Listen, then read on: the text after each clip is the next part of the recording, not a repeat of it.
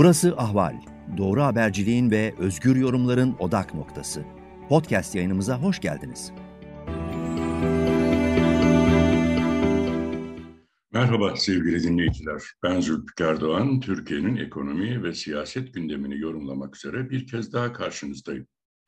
Bugün Türkiye İstatistik Kurumu'nun açıkladığı Mayıs ayı enflasyon rakamları her zaman olduğu gibi verilerin güvenilirliği ve manipülasyonu konusunda sert tartışmaların yaşanmasına neden oldu.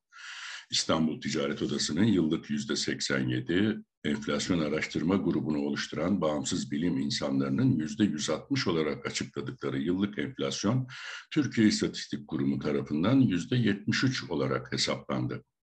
Bunun yanı sıra Mayıs ayında aylık enflasyonun %2,98 olarak açıklanması da tepkileri daha da büyüttü. Çünkü bu rakamlar, açıklanan bu oranlar Temmuz ayında yaklaşık 30 milyon memur, işçi, asgari ücretli ve emekliyi ilgilendiren maaş zamları için belirleyici olacak. Hem enflasyon farkı hem de ikinci 6 aylık zam için Türkiye İstatistik Kurumu'nun resmi enflasyon verisi esas alınıyor. Bu da e, muhalefet sözcüleri tarafından iktidarın çalışanları, e, kitleleri enflasyona ezdirmeyeceğiz iddiasının aksine düşük zam verileceği yönündeki iddiaların e, ortaya atılmasına neden oldu. Fakat bundan daha büyük e, bir tartışma özellikle Türkiye Cumhuriyeti ile Kuzey Kıbrıs Türk Cumhuriyeti arasında imzalanan iktisadi ve mali işbirliği protokolü ile ilgili gündeme geldi. Muhalefetten oldukça sert bir tepki yükseldi bu anlaşmanın içeriği belli olduktan sonra. Nisan ayında şu anda görevden ayrılan, istifa etmek zorunda kalan eski başbakan Faiz Sucuoğlu ile Cumhurbaşkanı Yardımcısı Fuat Oktay tarafından imzalanan 2022 yılına ilişkin bu protokolde yer alan bazı maddelerin özellikle Türkiye'den Kuzey Kıbrıs'a rejim ihracını öngördüğü ve Kuzey Kıbrıs'ta parlamenter demokrasinin dönüştürülerek tek adam sistemine geçilmesine zemin hazırlayacak koşulların Kuzey Kıbrıs'a dayatıldığı iddialarının ortaya atılmasına neden oldu. Hafta başında yapılan Cumhuriyet Halk Partisi Merkez Yönetim Kurulu toplantısına da sunulan raporunda e, CHP İstanbul Milletvekili ve Genel Başkan Koordinatör Başdanışmanı Erdoğan Toprak bu iddiaları gündeme getirdi. İmzalanan anlaşmanın onur kırıcı ve kapitülasyon niteliğinde olduğunu sert ifadelerle e, raporunda eleştiren Erdoğan Toprak, diğer taraftan da anlaşmada yer alan ekonomik ve mali politikaları bu konuda Kıbrıs Cumhuriyeti'nin yapması istenen, e, atması istenen adımların bir nevi uluslararası para fonuyla standby anlaşması içeriğinde olduğunu savundu. Anlaşmanın maddeleri belli olduktan sonra Türkiye'de buna sert tepki gösteren ana muhalefet partisi liderleri ve yöneticilerinin yanı sıra özellikle Erdoğan Toprak çok kapsamlı bir raporu dediğim gibi CHP yönetimine sunmuştu. Bir de açıklama yaptı ve dedi ki adanın kuzeyinde bir AK Parti devleti, bir Erdoğan devleti kurulmak isteniyor. Çünkü maddelere bakıldığında Türkiye'de e, geçtiğimiz yıl Eylül ayında ilan edilip başarısız olan yeni ekonomik model bu anlaşmayla Kıbrıs'ta uygulamaya konulacak. E, liralaşma stratejisi devreye sokulacak. İstihdam, üretim, yatırım ve ihracat artışı e, ayaklarına dayanan yeni ekonomik model Kıbrıs'ta bir laboratuvar testine daha tabi tutulacak.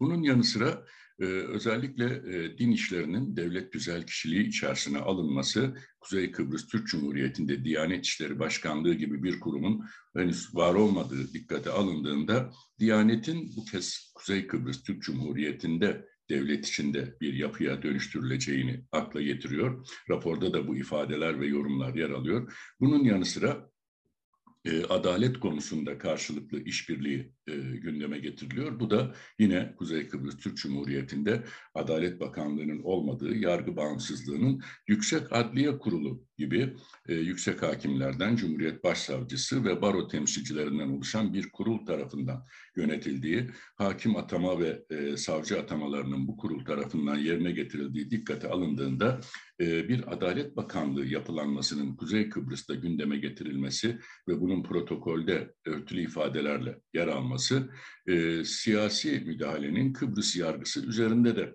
söz konusu olacağı, Türkiye'yi andıran bir tablonun Kuzey Kıbrıs'a da ihraç edileceği iddialarına yol açtı. Erdoğan Toprağ'ın iddiası bu yönde.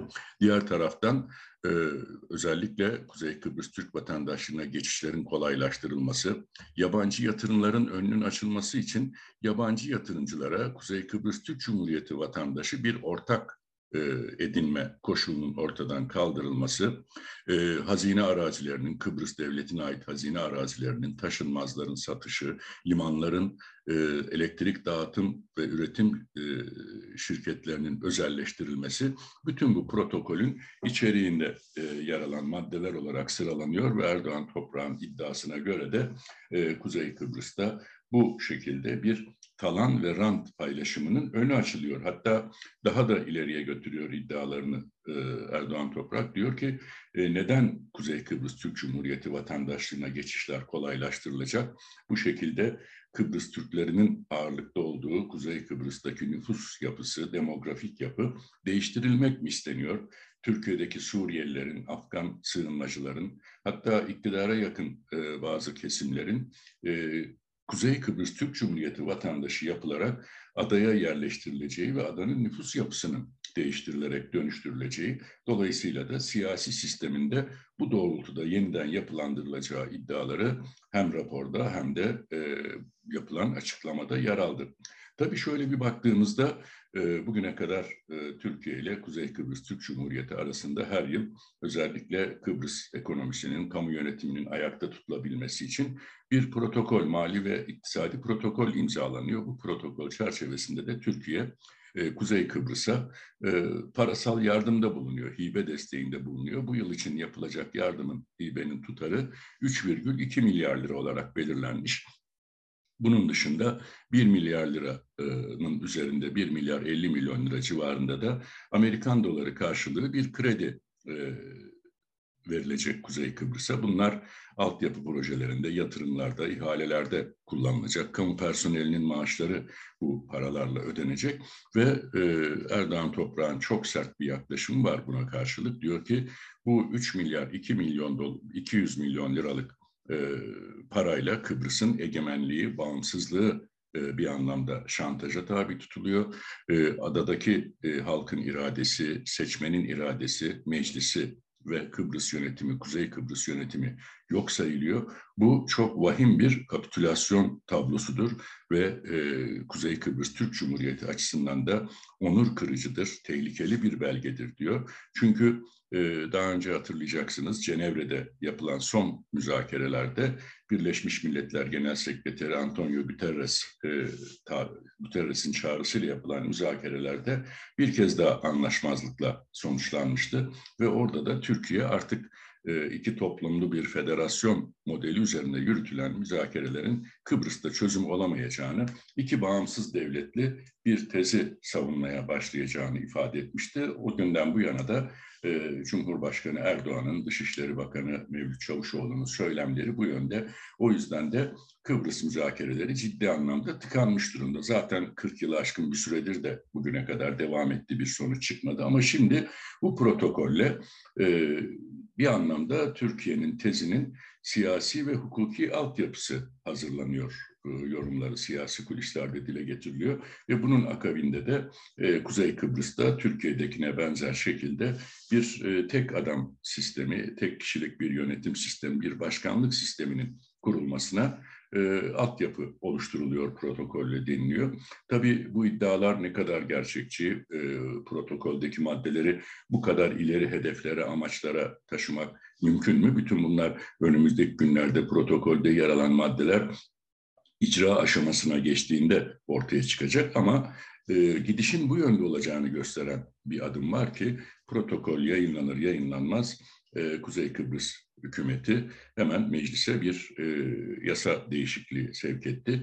E, üç kanunda değişiklik yapılması öngörülüyor. Tıpkı Türkiye'de şu anda Türkiye Büyük Millet Meclisi'nde müzakereleri devam eden ve çok ciddi tartışmalar yaratan dezenformasyon yasasının bir benzeri e, Kuzey Kıbrıs'ta yürürlüğe konulmak isteniyor. Gazetecilere, basına kısıtlamalar getiriliyor. Cumhurbaşkanına hakaret suçu Kıbrıs yasalarına da konuluyor ve bu da protokolde iki ülkenin işbirliği, tarihsel dostluğu üzerine e, içeriden ve dışarıdan yapılan dezenformasyonların önlenmesi maddesinden kaynaklanıyor. Buna dayandırılıyor. Dolayısıyla hemen e, süratle bu yasanın Kuzey Kıbrıs Türk Cumhuriyeti Meclisi'ne sevk edildiğine göre e, diğer iddiaların da aşama aşama gündeme gelebileceğini ve Kuzey Kıbrıs Türk Cumhuriyeti'ndeki parlamenter sistemin e, Türkiye'dekine benzer bir yönetim modeline dönüştürülebileceğini, bunun adımlarının atılacağını öngörmek olanaklı. O nedenle de önümüzdeki günlerde Türkiye Kuzey Kıbrıs Türk Cumhuriyeti protokolü sanıyorum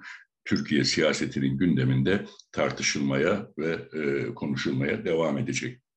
Ben Zülfikar Doğan, sizlerle paylaşacaklarım bunlardı. Tekrar bir yayında birlikte olmak dileğiyle, hoşçakalın diyorum. Ahval podcastlerini tüm mobil telefonlarda Spotify, SoundCloud ve Spreaker üzerinden dinleyebilirsiniz. Apple iPhone kullanıcıları bize iTunes üzerinden de ulaşabilir. Türkiye'nin ve hayatın cıvıl cıvıl sesleri Ahval Podcast dizisinde. Kulağınız bizde olsun.